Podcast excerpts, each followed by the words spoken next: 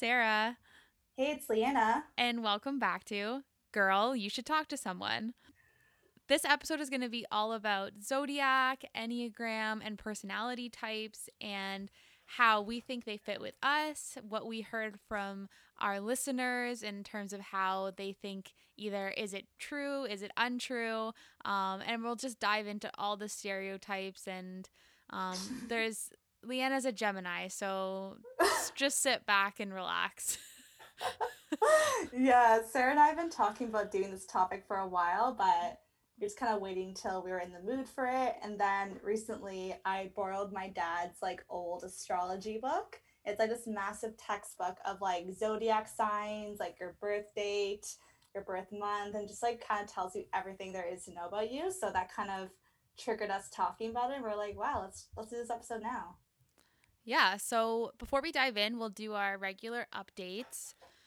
So things have been like kind of getting better. I would say like life is a little bit back to normal. In fact, like in the past 2 weeks, I feel like I've been busier than I have been in the past year, that like my body is just like, oh yeah, you used to do this every day and like be tired all the time. Like we can't do this again, Sarah, but it's kind of fun. It's exciting. It's energizing, but at the same time, a little draining and all good things on my end in terms of how things are loosening up. Patios are opening.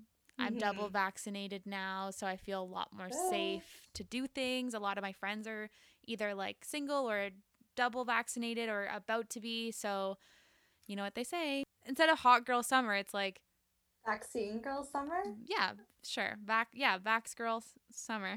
I can't say that.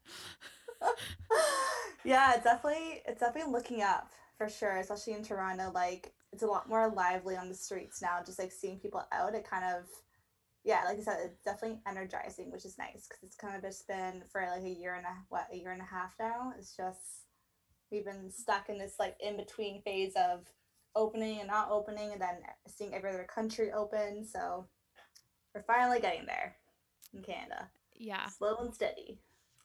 Yeah, we're getting there while we watch everyone else do stuff. But I'm like also so tired about like I'm so tired of having the conversation of like, oh my God, life's kind of getting back to normal. The last year was so crazy. I can't believe it. I'm just like, I can't say this again and again and again. Like we all know what it was. Let's just politely move on with our lives. But then there's nothing to talk about because no one has done anything.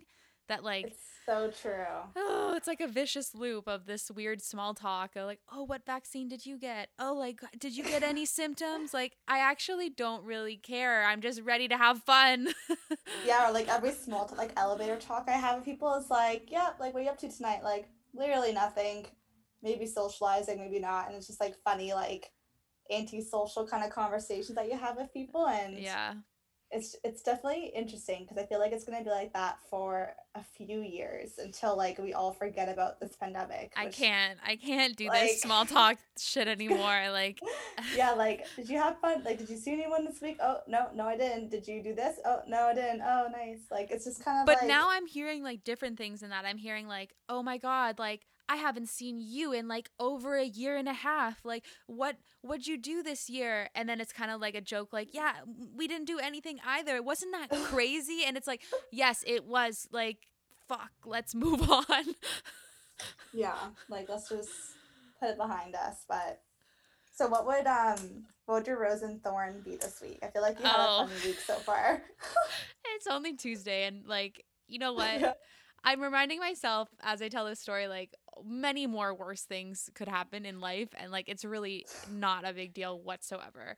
But I think it's also a product of like over socializing in the last 2 weeks that like I was like alone with my thoughts for like 12 hours and like went wild. But first of all, let's start with my two thorns, I guess. Monday morning, I woke up extremely tired, had a coffee, choked on my coffee, and you know that like cough you do when you like kind of choke on something and like there's like something stuck in your throat. Yeah, I had that. Yeah, it kind of hurts. Like it feels like there's like a phlegm or like I don't know what it was. It was like the milk from my coffee or something. Who knows? And then I convinced myself that because I had a little like tickle in my throat and my throat kind of hurt from like kind of getting things like something going down the wrong way, that I actually was positive for COVID with absolutely no other symptoms. And I hadn't talked to anyone about it. I was just sitting at my desk alone at home, like ruminating about it. And then I told my coworker, I'm like, I think I need to go get a COVID test. And she's like, oh, why? And I'm like, I don't know. I have a sore throat and a cough. That's like, of course she's going to be like, yeah, maybe you should.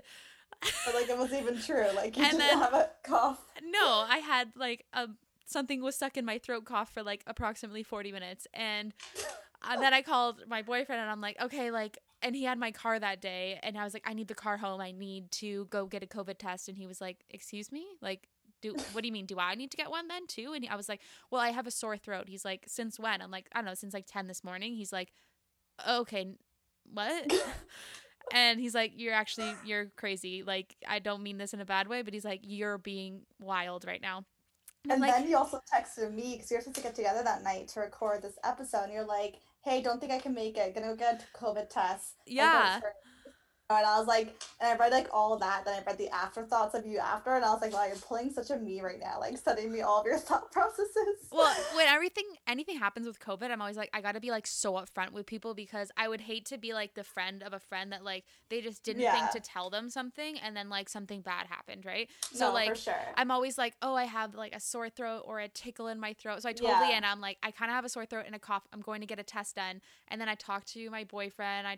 I talked to Leanna, and they were both like, no, like, you're absolutely you're fine. Like, and then guess what? I went outside, I went for a walk, and I realized, okay, I'm actually really dehydrated. I haven't had a real meal today, and I actually feel totally fine, regardless of the fact that like I haven't taken care of myself today. So then I came full circle, and I was like, no, I actually was being crazy. And like, if you looked at the messages with Leanna or with Michael, it would have just been like me, like, oh my God, freak out. I have COVID. I need a test. Actually, it's not that bad. I think you're right. Okay, I'm not going for a test. Okay, I'm fine. Yeah. That's exactly what it was. Yeah, that was funny. So then I was like, okay, and we were supposed to record this in person. Right now we're not in person, but we were supposed to record it in person yesterday. And I was like, you know what? I'm still coming, Leanna. Like, I was being crazy. I definitely do not have COVID. And like 24 hours later, here we are, and I feel like 100%. Like, I don't know.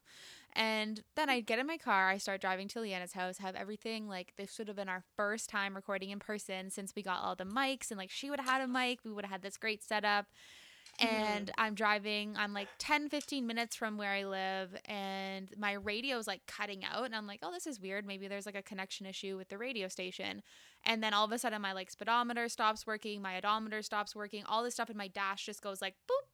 And I was like, oh, that's not good. So then I pulled into a gas station, thank God, before I was on the highway. And God, yeah. I pulled in, and I was just like, okay, I need to call Michael and just tell him what's going on. And he's like, okay, no problem. I'll be there. Like, there's probably like this happening or this happening. I don't know what any of that means, but I'm like, okay. And then the car like just fully like dies. Like, the key's in the ignition, it's on, and everything just kind of like shuts off. Later to learn, like, it's not that big of a deal. It was the battery and the alternator, which charges the battery. So all the electronic stuff in the car didn't work because the battery wasn't charged. So anyways, the car's being fixed right now. Yay.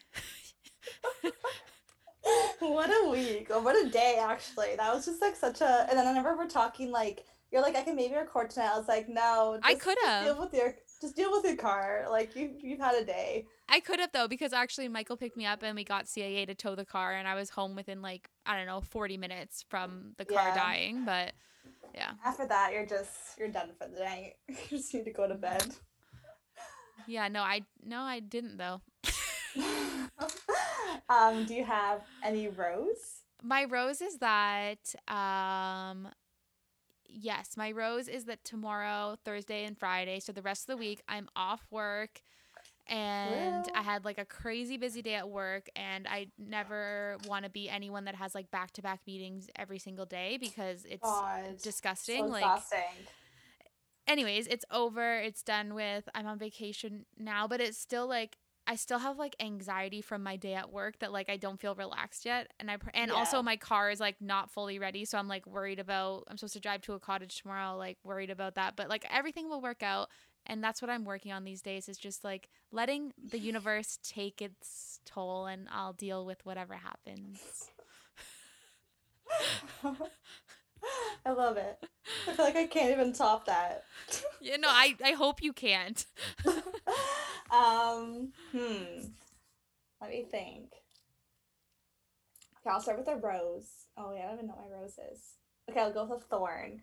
So okay. Thorn is that, yeah, kind of going off what you said about the universe taking its toll. I feel like I haven't been in that mindset to just, like, let it do its course and then kind of let things happen. Like, I've had a lot of, like, just, like, overthinking and anxiety about just, like, I think also, like, as much as I'm happy that things are opening up and I am more energized, I think half of me is also, like, anxious about it because I'm, like, oh, I have to be social now. I have to be this. I have to be this. But I'm also, like, but I've been so comfortable for this year of living alone and just not doing anything and kind of have my little small circle of friends. But, like, I've been so isolated that it's, like, oh, but now I don't have to be isolated. I can actually be social. So I've been dealing with that conflict, I feel like, a lot in my head. So that would be my, and it's just, like, was a lot, like, these last 2 weeks. So I think it's kind of getting better right now. I don't know. I feel like it'll be my thorn for the whole summer is, like, dealing with that, like, dynamic of, like, wanting to get out there, but also, like, wanting to stay in, too. But you also know now, like, okay, you don't want to live, like, COVID life. Like, you want to be social, but you don't need to be, like, to the same extent that we used to be, like, running ourselves dry. Like, yeah, I talked to my therapist about this, and she's like, you got to merge, like, the best of both of those worlds and find a way to make it work, and then, like, be really strict in your boundaries and don't really care what anyone thinks about them. No, for sure. And I think also, like, you have to also push yourself to say yes a bit more, because I feel like my initial instinct is always to say no and be like, no, I can't come, or I don't want to commit to that. But, like, I'm trying to be more of a, like, a yes girl. Like, realistically, in 3 weeks, I am free. Like, I have nothing to do. So why am I already freaking out about a potential plan in 3 weeks? Like, I just need to, like, let it go and just not overthink everything to a max. Like, so yeah, that's kind of like a thorn I've been dealing with, and I'm sure a lot of people are feeling that same way. So if you are, don't worry. A rose. Oh, I do have one. So I read the book Burnout by, who's it by? Amelia and something Nagowski, they're sisters. Yeah. And it was so, I borrowed it from Sarah. It was so, so good. There's so many great chapters in there. It, like, I think that kind of helped me get a little bit out of this, like, slump I'm in. It, like, really just, like, motivated me a bit more and made me feel like, okay, I'm not the only one feeling this way. And yeah, we're talking about possibly doing an episode about that book, and I'm, like, super excited for that. Like, there's so many good stuff to talk about, and I highly recommend that book to anyone who hasn't read it yet, especially if you're kind of feeling down. It's one of those good books to read. Yeah, it's good. It was it new information for you? Not new. I mean, I think it said things in a different way that I haven't heard before, but, like, you know, those basic self-help kind of stuff that it talks, I don't know, say stuff like topics, but like, for example, one chapter was about imperfection and, like, how that is in your how that plays a huge role in your life. And I've always, like, I love reading about that kind of stuff because I struggle with the idea of imperfection, but I liked how that chapter was, how it described it. Like, I thought it was new how they presented it to me. That's exactly how I thought too. Like, sometimes I was reading it and was like, I already know this. Like, yeah, like, take care of yourself, take breaks. Like, when something doesn't feel right, take a step back. But, like, the way they worded it, it was a little bit more attainable, like, actually doable things than it was to just hear, like, nice quotes on Instagram about self-care and burnout and stuff. Yeah, exactly. So I guess we're going to start with our Enneagram. Is that how you say it? Enneagram. Yeah, I think Enneagram, I think. Enneagram. Enneagram. Yeah. And Enneagram. I don't know. So, and then we're going to read each other's kind of, like, types and, like, analysis and just talk about it, I guess. So for people that don't know what an Enneagram is, it's basically like a personality test where you can take it for free online.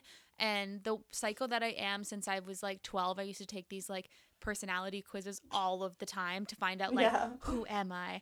But this quiz is actually really accurate. It's, like, I don't know if it's, like, based in psychology or social science or something, but it's not just, like, a random one that tells you you're this and you kind of are like, what? That doesn't really describe me. Like if you actually take the test and you do it in a meaningful way, it can actually be like really descriptive of you. Mm-hmm. And it's not necessarily all like good things and bad things. It's talks about like why you're driven to live the way that you do. And also talks about personality, but I would highly recommend if you haven't, take time, like maybe 15 minutes for the test and see how it goes. I've taken it a few times and a few times I've gotten a different answer, but I notice like when I'm not actually being honest about how I'm responding, when I'm kind of like, I don't know, like who I'm trying to impress, the robot that reads the quiz, but like when you're actually honest about the things that you do and how you react to things, that's when you're going to get the best result, obviously. Yeah, and I feel like with personality tests, you kind of have to be in that mood to take it, because there's times where I'm like super depressed, I'm taking one, they end up being like the really depressing personality type. And I'm like, I don't know if that's actually me though, or it is, but like, it just, I find that like my mood really affects how I take these tests. Can you hear my cat right now? Oh yeah. 1 second.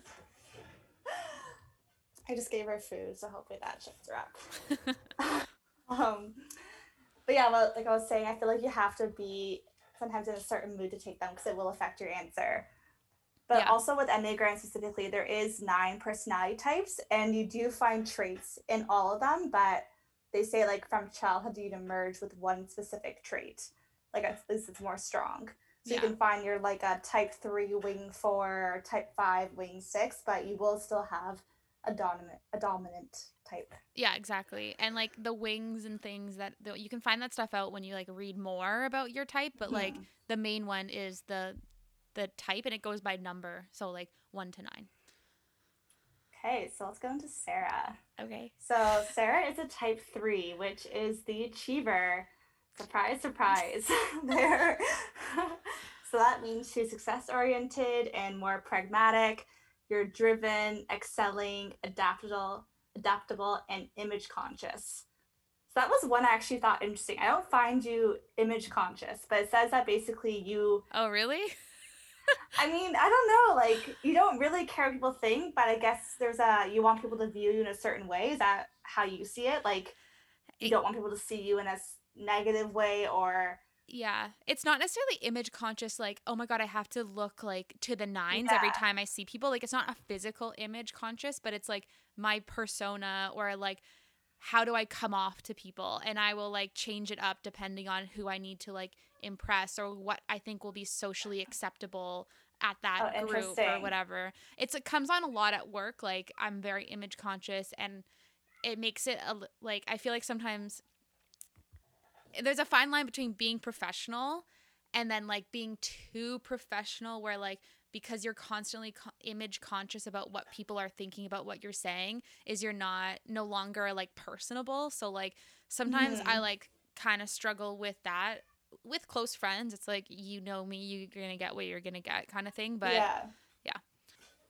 Okay. So next would be your core values. So one of them is recognition. This is true. I think acknowledgement of their status is important to them.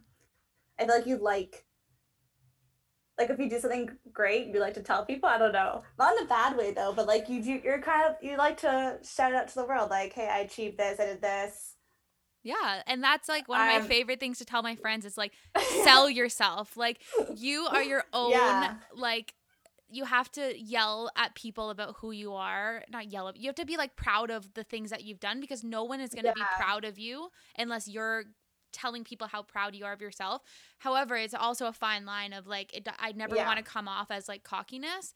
And you don't. And I hope that I don't, but I do like to share, because also I find like receiving recognition for me is like, it's like an ego thing for sure. But it also helps me to like see like, is what I'm doing like important? Do other people think it's like important? Like, is it valuable in this world, or is it just something like that's just in my head? Mm-hmm. I remember reading like a line one time, or I watched a video saying how you have to romanticize your own life. And that's such a true thing. Like, some of us have a hard time, like I have a hard time doing that. Like, just making your life like romantic and just like kind of like, and like looking at it in a different lens. And I feel like you're really good at doing that. Well, I struggled there. Thanks. Distracted by the cat. Anyone can hear her. I apologize. She's being needy right now. Okay, so other thing says that you're very goal-driven, which we know. You have a type A mentality, which we know. And you have a relentless drive for self-improvement, which is one of the key things about you. Like, I feel like you always want to improve yourself and you're always driven to have that self-improvement. Like, you never get tired of that, which is a great quality to have. Oh, this is like a therapy session. I love it. It's good. It, like, I would say it's a double-edged sword because I'm constantly looking at, like, okay, what can I do to, like, boost my resume or, like, make my LinkedIn look more cool, or what opportunities can I involve myself in? Mm-hmm. But sometimes it becomes like, why am I doing this? Am I doing this for self-improvement, or am I doing this to appear self-improved? Well, the image conscious thing. There you go. Yeah. So. True. This one's my favorite one. It says that you like to get things done and you want to, and it's more important for you to plan than to waste your time daydreaming. Oh my God. So accurate about you. That's like our biggest opposite traits, is that I'm such a daydreamer, and like, but you just like don't even, I remember talking one time about how like, oh, do you ever like have imagine yourself in a different scenario and do this stuff, and like imagine you could be like an old, like in the 70s, and you're like, no. And I'm like, wait, really? It's like I do that on a weekly basis where I'm like, in the 1800s, how would I act? Like, absolutely not. I'm like, what do I need to do in the morning? I'm like, what would I have been like in 1850? I don't daydream, which is why I don't connect to fantasy type shows or movies or books, because like to me, you don't like Marvel? To me, like, there isn't any, like, and it's not sad to me to say this, but like, I don't believe in like fantasy. Like, fantasy doesn't exist to me. It's like, I like the reality, and I like to hear like about other people's realities that could be real or are real. Like, to me, like, I don't care about monsters and ghosts and superheroes because those aren't real. Like, what's real to me is like stuff that happened or has happened or is likely to happen. Yeah, I remember in university, like, me and our other roommate used to always watch, like, Vampire Diaries and all those, like, shows that were, like, about vampires and werewolves and shit, and you're always like, I don't get it. Like, you just didn't understand why we liked it. No, you know what? I can get why people like it because it's, like, an escapism type thing to another world. I totally get that. It's just, like, and who knows? Maybe if I watched one of these things, like, I might like one of them, but I don't think so. I don't know. I'm not a daydreamer, and I don't think it's to say like it's not a lack of creativity, but it's more like I'm much more interested on like the bottom line and like, okay, if we want to do this, how are we going to do it? What steps do we need to do? That to me makes me calm. That's funny. Okay, I'm going to go over some main traits. I'll just do the ones that we haven't talked about. So, extremely busy and on the go. Very true. Jam-packed schedules and meetings. That's a big one. I feel like also like you're doing a good job at like not trying to make it less jam-packed these days, which is a good thing. Yes. May have interest in improvisation or acting, which is interesting because it was saying you don't like daydreaming, but I feel like acting is for people who like that imaginary role, but you love acting. So what would be like, why, like, where's the connection there? To me, that doesn't feel like daydreaming at all. Okay. To me, that feels like living out someone else's reality and being able to perform. Interesting. To me, I like acting, but like, I never wanted to be an actor. I really liked, like, I was on like improv team and that kind of stuff. Mm-hmm. Like, I never wanted to be a serious actor learning lines for a thing. Like, that to me didn't feel like me. What felt like for me was like, you just like go in, throw something at the wall, see if it sticks, hope people laugh, hope people enjoy themselves. But it's much more performative than it is like really like deep diving into a fantasy world of another story. Yeah. Yeah, okay, that's interesting. I wanted recognition too, for sure. That's a big thing. Like, I like when people laugh. I like when people like it, like just being 100% transparent. Yeah, well, the next one is that you're the stars of human nature, so people look up to you. And I feel like you want people to look up to you, but it's true. Like, I feel like you do stand out. Like, you're not the kind of person to go into a room and be quiet in the corner. No. Like, you're gonna stand out no matter where you are in the setting, so also says you're voted class president or homecoming queen. I never got that. Pissed me off. I'm just kidding. We didn't have that. Well, at least we didn't have homecoming queen. You know what? I did not win an award that I was nominated for at prom, and it still is a deep wound. Okay, this one was surprising to me. It says they may throw other people under the bus for their own advantage and appear untrustworthy. I don't feel like you're like that at all, but I don't know. I don't work with you, so maybe no, you throw people under the bus. You know what? I don't appreciate when people do that. You know, if I was in full like ego mode, like I just want to excel. I want people to see that I am so amazing, get the recognition I need, drive for success.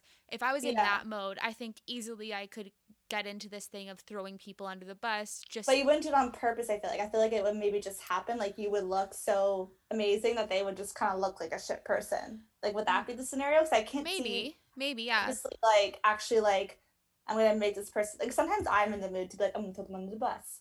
Because I'm just like, they're being annoying. Yeah. No, you know what? Maybe. And I don't know. I'm like, I think... I definitely could be that way if I didn't check myself for sure. And it may not be, like you said, it might be unintentional, but it might just be like, I'm going to work the hardest so that I get all the recognition because everyone else is kind of invisible next to what I've done because I'm going to do it all.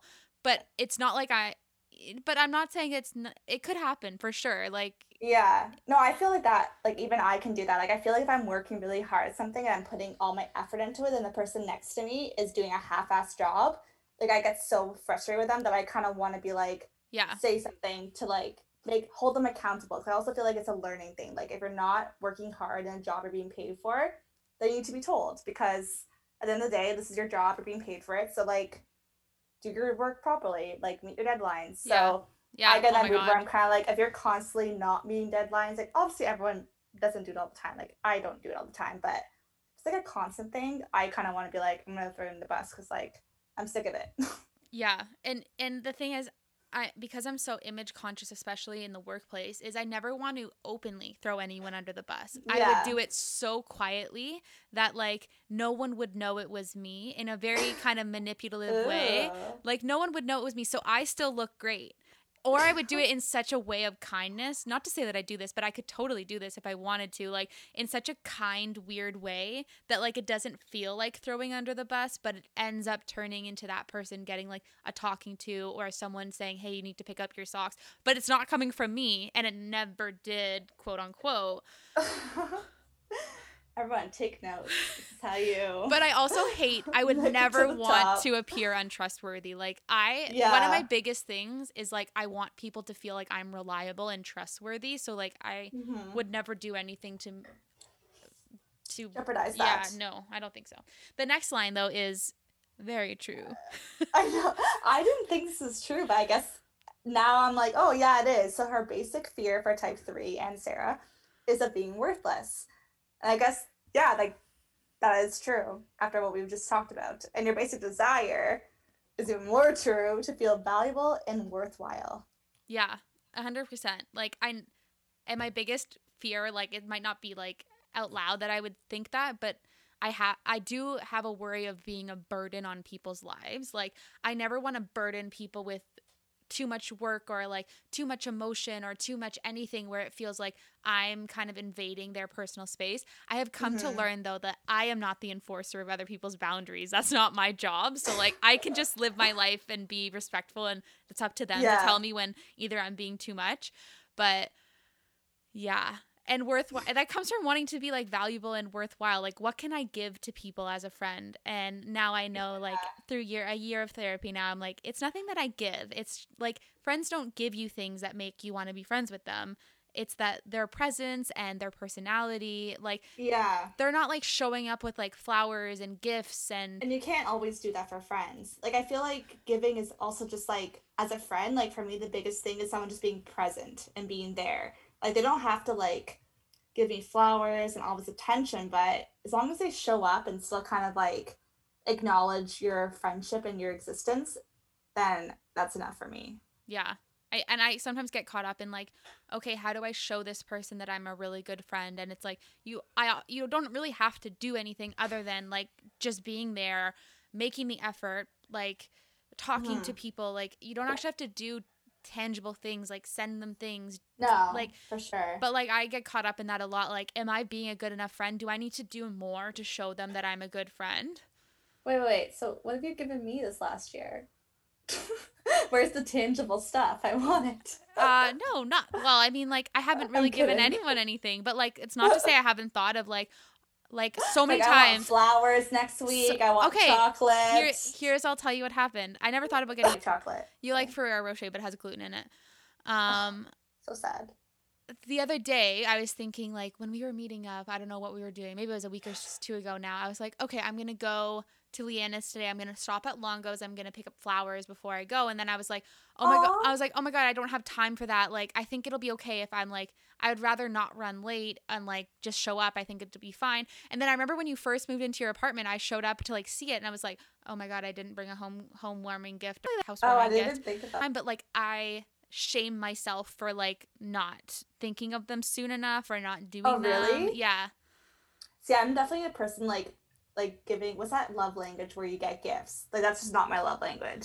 No, yeah. And so yeah, like, it's just like, if people give me something, I'm like shocked. But like, unless it's my birthday, then I kind of like it when I get things. No, like, but cute, like, but like, I think people that have that love language, it's like an everyday thing that they appreciate. Yeah. No, some people, yeah, that's not my love language, but feel free to bring flowers anytime you want. You know what? I will, now that I know that that's what it takes to be a good friend with you. Yeah, preferably roses. Okay, next. So it's my favorite. Famous people who are type 3.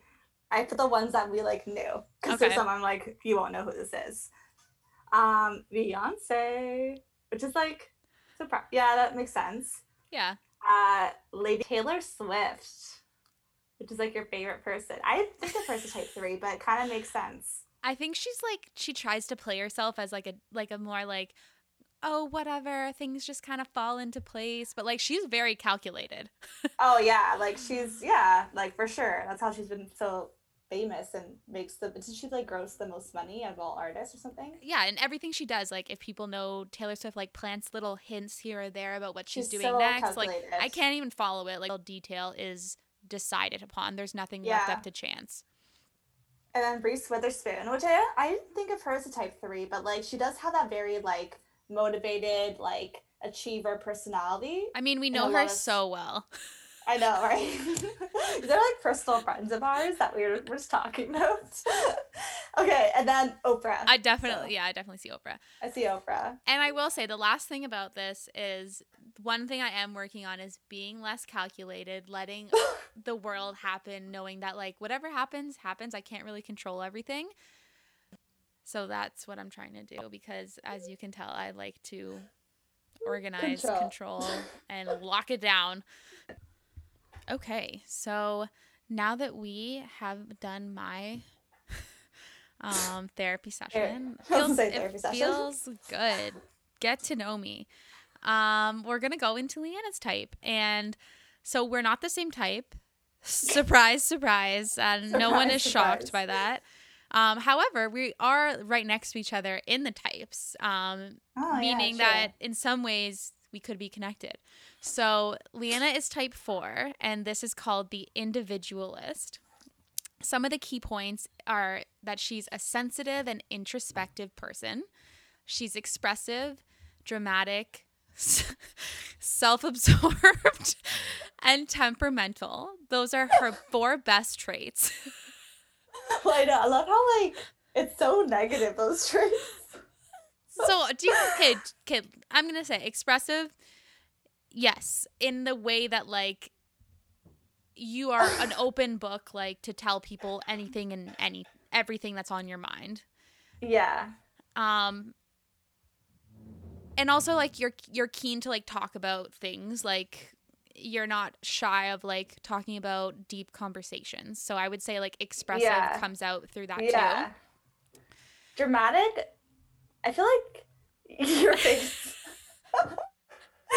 Yeah. See, it's so funny because, like, I don't think of myself as dramatic outwardly, but, like, inwardly I'm so dramatic. You are both. Oh, okay. Good to know. Because you're expressive, and if you're internally dramatic, you express all of that too. Like, I'm sure things are more dramatic internally, for sure. But I think when I think of a dramatic person, I think of, like, Cher on like Riverdale. I'm not like that, but I am that's like dramatic. Bitchy. You're not like bitchy. Like you're not no. like you're not like a one of those like high school girls from like sitcoms. Like I think that's what we all think of as dramatic, like a teenage angsty like popular girl that's like mad at her mom and like wants whatever. I would say you're dramatic in that you don't like censor your feelings. Like you're not like so the way that we would look at a situation in terms of how we might respond would be very different. You would be expressive and like dramatic and like, this is my emotion and I'm feeling this way and I'm going to tell you. Whereas I would be like, I feel this way internally, but like I know the best move here in my mind, which is probably all made up, is that like I think that I won't be as useful here if I show up with this kind of emotion, even if it's what I'm feeling. I'm definitely not good at hiding that shit. Yeah. I feel that stuff. Especially at work too. Yeah, okay. Self-absorbed. Like, I definitely think of myself a lot. I just don't know if I'm self-absorbed, like, to the point where I'm like, I only think about myself when I'm around other people. But I do think a lot about myself. I'm going to say, like, I don't think these words are, like, negative. Like, yeah, exactly. Like, you're not self-absorbed to the point where, like, you're egotistical and, like, can't talk about anyone but yourself. Like, that's not the issue. You are, though, like, very aware of yourself, and everything that happens to you is an important thing that needs to be, like, thought about, talked about, understood. Dealt with. Yeah. Yeah, for sure. And then temperamental, I mean, I'm a Gemini, so yeah. There you go. Yeah. You're like very, it's like you're very ruled by emotion. And that's what it feels like. Even though we're not into the Zodiac yet, like even your Enneagram is very like emotional, right? Like you're expressive, you're dramatic, and they're not bad things. It's just that you're letting your emotions govern. Yeah. Myself. Yeah, exactly. For sure. So your core values, authenticity and self-expression, are the pinnacle of the individual's existence. Oh, that's a good line. Yeah, I guess I feel like type fours, sorry. Is that what number am I? You're type four. Yeah, I feel like we care, like I remember reading about it and it was like saying how like you want to be different and you want that to be known. And yeah. I feel like you always talk about that too. You're always like, how would you make yourself different or like make a mark on the world that's only yours? And I'm like, I don't know. Like, I don't think I can do that. Like, I've never thought about that before. Yeah.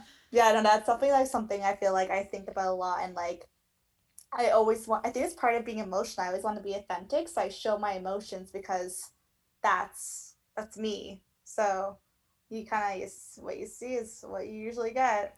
Yeah. No, it's true. I'm bad at first dates because I just kind of word vomit everything about myself, and they're like, But sometimes there's good in that, because, like, for example, you would be like fully authentic in that moment. Like, here's what's happening. Like, I'm gonna tell you all these things about me that may or may not be like things you say on a first date, but you don't really give a shit and you just say it. And then other people might be more calculated. Then once the person gets to know them more and they let loose and they're like, they're like, wait. Who are you? Like, when the first four dates, like, you were not like that. And because people do put on a front usually, right? They do. And I remember one thing, though, I do want to work on is, like, saying less right away all the time. Like, sometimes I can just shut up a little bit. Like, you don't need to tell your first date that you're depressed and have anxiety. No, I don't think that's what, like, really, it's not really a panty dropper.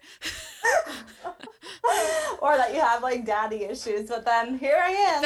So there's a fine line between being like, wow, this person was really able to open up to me, like, yeah. So you know what? I don't really think The Bachelor is authentic, but what I'll say is, like, on this current season is that it's all like kind of fast forwarded process of dating, right? Because like the second date, they're all sitting in a circle talking about their like deepest, darkest secrets. But like, what I will say is, like, the people that usually do well and like win or like runner up or whatever is they're like onions, but they're authentic onions. They like let one layer go, then like the next day they like let another one go, but they're not like putting on like different personas. It's all them, but they're just slowly, but and like it feels not rushed, but it also doesn't feel like they're like closing off, right? Yeah, no, for sure. Yeah, just pros and cons to it, you know. Okay, your next core value is that, or number fours, and Leanna, your ultimate goal is for the world to recognize and appreciate their wholly unique identity. So this goes right back to the first one of this like self-expression and needing to have this individualistic existence. Yeah, the world. It's a big thing. It's a big ask. Me. I know. Honestly, I want to be a best-selling author one day, so just wait, world. Look out for me. Remember my name. So I'm trying to find similarities between us. So like we both are interested in this idea of recognition. Yeah. But for different aspects. Like you're more interested, correct me if I'm wrong, is like you want people to see all of you and that all of you is recognized because you are so unique and different and bring so many really cool things to the table that nobody else could bring.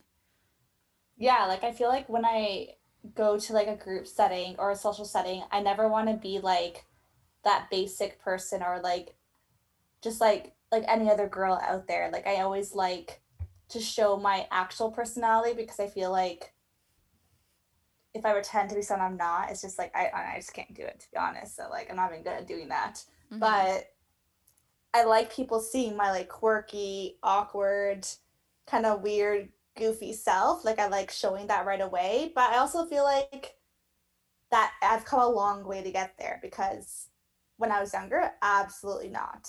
Like I remember university, like I feel like first, I mean, I don't know, we have different opinions on how I was in university. I thought I was very shy and awkward, but you'd think I was social. Well, but no, when I didn't really know, like you were, I like everyone was kind of like not themselves in first year. You're like navigating really strange waters. Like even if you want to be authentic, like you don't really know how, you're not really even like emotionally aware of that stuff yet. Yeah. I feel like I'm like, you know, like when people have like those roles, like you're like, there's the popular girl, there's this girl, like mm-hmm. I can never pretend or act like I'm any other role than who I am because I'm just so bad at it. Like I can, like it just will not work. It won't translate. Yeah. Even if I don't realize it, like I just can't put on that front. Yeah. Even if I want to, like I'm like, oh, I'm gonna be that like cool, calm, sophisticated girl. Never happens. Calm? What is that? No, that's not really you. Yeah. So, yeah.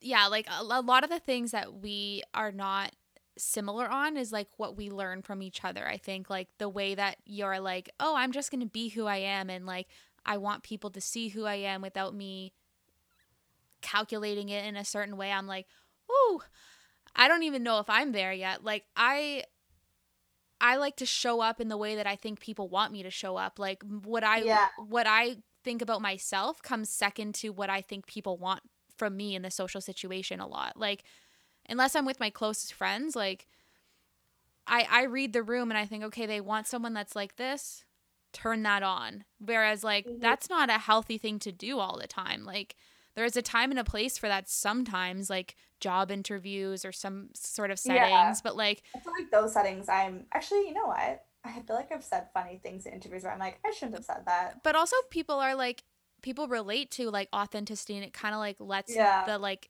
elephant out of the room and makes people relax a little bit when you're like, oh, okay, like this person can say like kind of like quirky things, and like people, that means I can kind of say what I want to say and be more real. If that person is more real, it like opens the door for other people to be that way. Yeah. If you show up authentically. Yeah. No, it's true. I feel like one of the ways like I can easily be authentic is I make fun of myself. Like I always have humor about myself, and I love, like I'm my biggest jokester in life. Like whenever we're being like funny with each other, like you tell funny jokes, I just like make fun of myself. It's actually really true now that I'm thinking of it. Yeah, like, I've always been that way. So I feel like, and that's probably a defense mechanism in some ways, but at the same time, it's like, that's how I can show who I am in like a non-direct way in some ways. Cause I just like kind of like, even people I don't know, I just make fun of myself, and they're like, haha. I'm like, either you can handle the joke or like, you just think I'm weird, but like. But you don't care. That's a cool part about it. It's like I just say it. I'm like, oh, they think I'm weird, and goodbye. I would be like, oh my god, my life is over. Like I have an ounce of personality that they didn't like. Yeah. Okay, your next value. So type 4s strongly believe that they that their striking difference from others should always be consistent. They see themselves as fundamentally different from other people around. Do you feel that way? Yeah, I'm a pretty unique person, you know. Do you feel that? Do you feel like, because I think we've talked about this before, like this need to be like, I know basic is a word we throw around a lot, yeah. But unbasic or like anti-basic, like is there a need for you to show up in a way that's like, oh, that girl isn't just another girl wearing bike shorts and a big t-shirt and showing up. Like, and it's not always fashion, right? It's also like personality and interests. And I feel like a lot of type fours could be those girls who have like the red hair or the cool vintage outfits. Yeah, for sure. Yeah. Like they're those, or then they wear those like really like big boots that like go up to the knees. Like those are definitely type fours. They like show up on a unicycle. Like yeah. I'm not that for sure. I feel like in terms of my outward appearance, I have very specific standards I want to meet for myself, so that like I don't know, but like in terms of like my personality, like yeah, like I don't like to be, if someone were to call me basic, I think I'd be very offended. Because I just don't want to be a boring, uninteresting personality. Mm-hmm. Like, I like to, like, know that, like, I'm a unique person when I meet people. Like, they're like, oh, that's Leanna. She's this type of person. And that's how I see you. Oh, good. So it works. Like, there's literally no one I know like you. Perfect. Like, the whole plan's been working out so far. But also I find, like, when you actually really get to know people, like, everyone is so different, everyone is right? So unique too. It's when people don't actually, like, we know people that like you don't even really know who they are, even though like you may have known them for a long time. Like their real personality is not really there. So it's like it's easy to just call them like a Toronto girl or like a whatever girl or like a basic guy. Like yeah, but that is like it comes clear through like the way you interact with people. Like you aren't going to just show up and be unmemorable, but not in a way that you're going to be the life of the party, but just that you're not going to show up and they're not going to be like, oh, like who is that random girl in the corner? Like one of those like random Toronto girls or something. Like I've never heard someone say that about you, but also that's like, that's something that you strive against. So yeah. Wow, I feel like I sound so cool and confident, but like realistically, I'm like the whole time just a nervous wreck and word vomiting, which makes me seem different. The next point that's gonna come up in here. The next point, I actually like. I put LMFAO next to our document that we're reading off of when I first read this. So this is your last core value as a type 4. Succumbing to trends would be considered the ultimate act of self-betrayal. That's so true. That's what is, like, so like what do you mean? What does it mean by trends? Because all I think about for trends would be like fashion trends. I don't really care too much about fashion trends. Like if I don't like it, I'm not gonna wear it. But sometimes like trends grow on you because that's what trends do. It's like all marketing. You see, the more you see, the more you're like, that's cute. But like in terms of like social media trends, I'm like so against all those. I'm like, I'm not going to get TikTok and be on TikTok, or I'm not going to post my Insta story about my vaccine because I'm not going to do those things. Like, I'm very much, like, in that way. Not because I, like, do it on purpose. I just, like, I feel like it's just not me to do those type of trends. So it's, like, more, like, social trends? Yeah, like, I guess it's social trends. Like, I'm not going to... I don't know. I guess like social media is the biggest trend right now. I feel like so. Like I don't know what else. Like Twitter trends. I never did those things. I don't know what a Twitter. Whatever trend is. Whenever I loved the Jonas Brothers, I was like, ew, no, they suck. Me too. Oh, good. Oh no, also like One Direction. Everyone loved. Me too. I could not get behind that. I don't know what it was. I feel like when everyone is like all for something, I'm like, I don't get it. I can relate because there's definitely been things where I've been like, why do we like this? Like, why collectively are we all obsessed with this right now? Yeah. TikTok, though, I like that. Okay, so your personality traits. So prominent artistic outlets. So I would say you're not, like, when I think of artistic, I think of, like painting or that kind of expression. Like, I paint, but I'm not good at it. Yeah. But you, like, definitely, like, see things in that kind of way. I love artistic. Yeah, like, I love art. I love anything artistic and creative, but, like, I'm not necessarily, I don't have that outlet necessarily in me as much. Maybe only in, like, writing. But yeah. I think that works. Ish.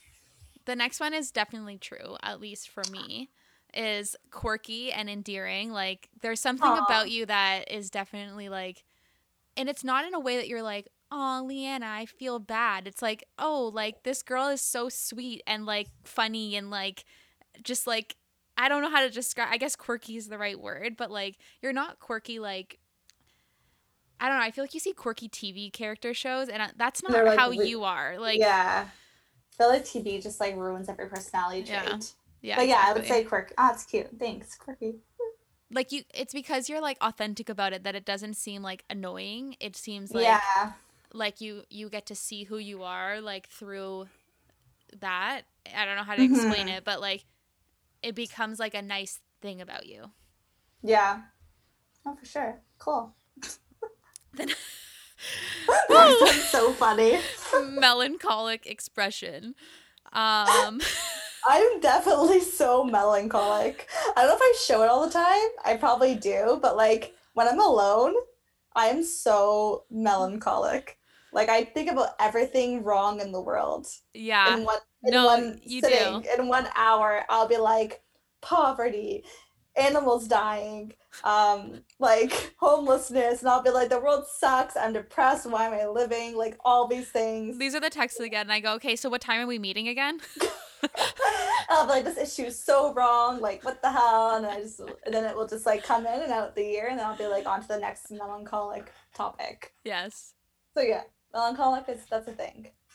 Strong sense of identity. So this is like all about your whole type 4 is all about this, yeah, like identity and this need for an identity. Yeah, so they definitely, type 4s want to be independent and want to like be distinct and not put into a group of people and like kind of just like, I don't know, yeah, you're not like a sheep, but yeah, at the same time I wouldn't say that you're like type A, like leader of the pack as well, but you're like off on the side, like doing your own thing. Yeah. Sure. Do you feel a sense of emptiness? This is the next personality trait. I mean, if you're so melancholic, you kind of feel empty inside at times. So I feel like that kind of comes with it. Like you can easily feel like there's nothing left to care about because everything sucks. Yeah.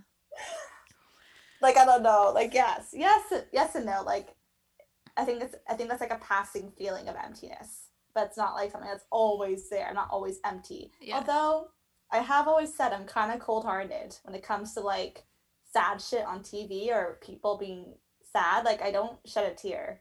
I don't like, I'm sad for them, but I'm also like, I'm not gonna like cry about it. Sarah's the opposite. But that doesn't seem right. Like that feels like I shouldn't be the one crying and you should be the one crying. Yes, I'm so emotional. I'm emotional about, I don't know, like you're emotional about your feelings. Maybe yeah. I'm emotional about other people's feelings. So I'm self-absorbed, clearly. Yeah. No, I get sad about other people's stories, like, but it has to trigger something in me. But even so, I can easily disassociate, even if it's something I can relate to. I can easily just be like, nope, I'm not going to let it affect me. Moving on, not going to cry. Same. I can do that too. I can disassociate all the time. Everything. What do you mean? When I'm like interested in it, like, yeah, like, true. But like if you were to show me a really sad video of someone right now, if I was like, not in the mood to get involved in that, I would just like respond in a really like non-emotional way and not feel any type of way about it. Sarah cries over The Bachelorette. Let's just add that in before we move on. Okay. You know what? There's a lot of sad shit that gets expressed on that show. Okay, your last two. Passionate about self-expression. This we already know. And distinctive inner and outer presentation. Interesting. That's like a Gemini thing.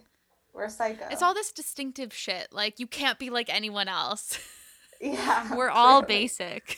I feel like I should be like a different person. Like I should have like red hair, a lot of eyeliner. Like, I should wear, like, crazy stuff. But I don't. I'm so boring compared to other type 4s, probably. I need to find out, like, all my friends' types now and, like, map everyone out. Yeah. Okay. Yeah, I think that's most of the stuff that we went over. Let's go through your basic fear. This has been said. Your basic fear is that you have no identity or personal significance. And then your basic desire is to find themselves and their significance. So it's all relative to being this individualistic, unique being. I just thought of something. Like, as a kid, I remember, like, always thinking about what was going to be written on my tombstone. I don't want to be, like, loving mother, loving this. I want to be, like, what? I want to do something because what's going to be on my tombstone? I've always thought about that, too. Yeah, like, what are the people going to write? Like, just loving mother if I ever get married. Friend, wife. Yeah, what do you want them to write? Like, badass bitch with combat boots that wrote a book? Like, yeah, I want to be like best-selling author or. I don't think people put that on their tombstones. I want it on my tombstone whenever I achieve eventually in life. Here lies Leanna Pasqualone, not basic. Underline, not underline. A basic Toronto girl. Okay, and some famous people like you, Billie Eilish. Why did you write LOL, of course, next to her? Because she's so melancholic and depressing. It's just, like, hilarious. I love her music. But she's so depressing. Everyone that is in your type that you listed here, all, like, most of them are, like, musicians that make sad-ass music that I like. Billie Eilish, Bob Dylan, Rihanna, who not so much, Johnny Depp. Johnny Depp's, like, definitely melancholic and type 4. Amy Winehouse, like, rest in peace. Her music's amazing, but also very sad. Bob Dylan. Oh, you put that twice. And then Luna Lovegood. I don't really know who that is. She's from Harry Potter. So she's, like, the kind of person that's, like, that girl that has the different hair and different outfits and wears, like, cool sunglasses, which I'm not like. But, like, I can fully relate to her. I secretly call my cat Luna Lovegood, FYI. Okay. I didn't name her after her, but, like, loosely, it kind of works. Loosely, yeah. Loosely named after her. I was like, Luna Lovegood, but she's just Luna. So I'm ready to go and get your hair, like, chopped, pixie cut, like, dyed electric blue. You know, I do change my hair a lot, though. Maybe that's my way of expressing myself. And I have actually dyed my hair. That didn't go well. Really bad. Did not go well. But you change your hair a lot, but you don't actually, like, do a change. You cut your hair. Like, I'm talking, like, people that, like, shave their head, then they, like, grow it back, then they do, like, a faux hawk, then. Yeah. The most I've done is, like, ombre, which turned horrible. Yeah. I do like changing things, though. Like, I like to always have a different style, different this. Like, I like to change shit up a lot. Yes. And I get very bored easily with, like, my appearance. You do. You're always, like, shopping for shit. And I'm like, girl, we haven't even worn the first stuff that we bought yet. Like, so I get rid of all the clothing. And Yeah, you're right. That's my way of doing it. Interesting. Wow, therapy. Okay, so this is the end of part 1 where we talked about our Enneagram personality types. Stay tuned for next week's episode where we dive more into our astrology. Thanks for listening. Bye, everyone. Bye.